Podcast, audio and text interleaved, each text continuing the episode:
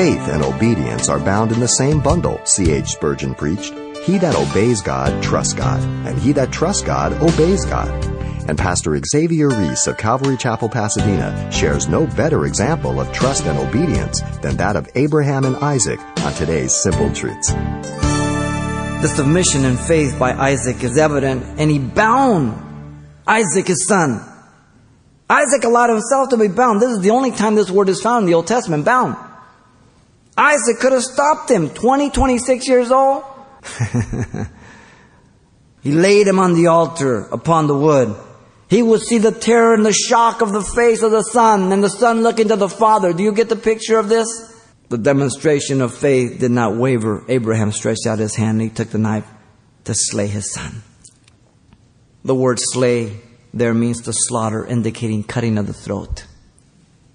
The interruption from heaven came right on time. The angel of the Lord Yahweh called to him from heaven and said, Abraham, Abraham. The angel of the Lord here is again Jesus Christ. We've seen him in chapter 16. We've seen him before. We'll see him again. Here am I. His ear is tuned. He's not distracted. The sensitivity to the voice of God was critical. The potential insensitivity would endanger the life of Isaac. Hmm. The proclamation from God was of deliverance. Look at verse 12. The good news was declared to Abraham, and he said, Do not lay your hand on the lad or do anything to him. You could imagine seeing the greatest sign of relief on Abraham's face and Isaac looking up. You can imagine him just collapsing on top of Isaac, hugging him, weeping, caressing out of joy. For now I know that you fear God, since you have not withheld your son, your only son, from me.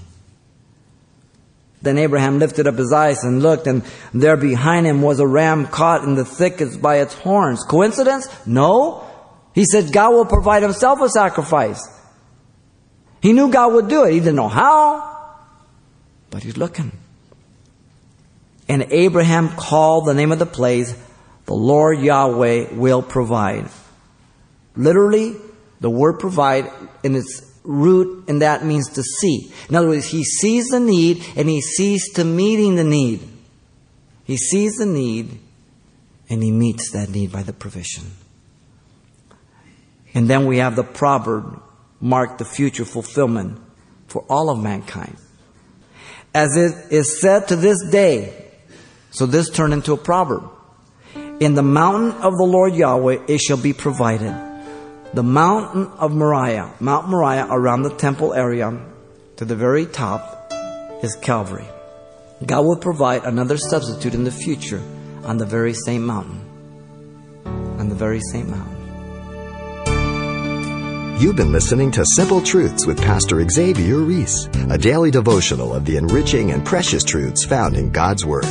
We're glad you joined us and want to mention that today's message, as always, is available on CD for anyone who gets in touch. To make your request, give us a call at 800 651 8352. That's 800 651 8352 or write us at Simple Truths, 2200 East Colorado Boulevard, Pasadena, California, 91107. Or visit our website, CalvaryChapelPasadena.com.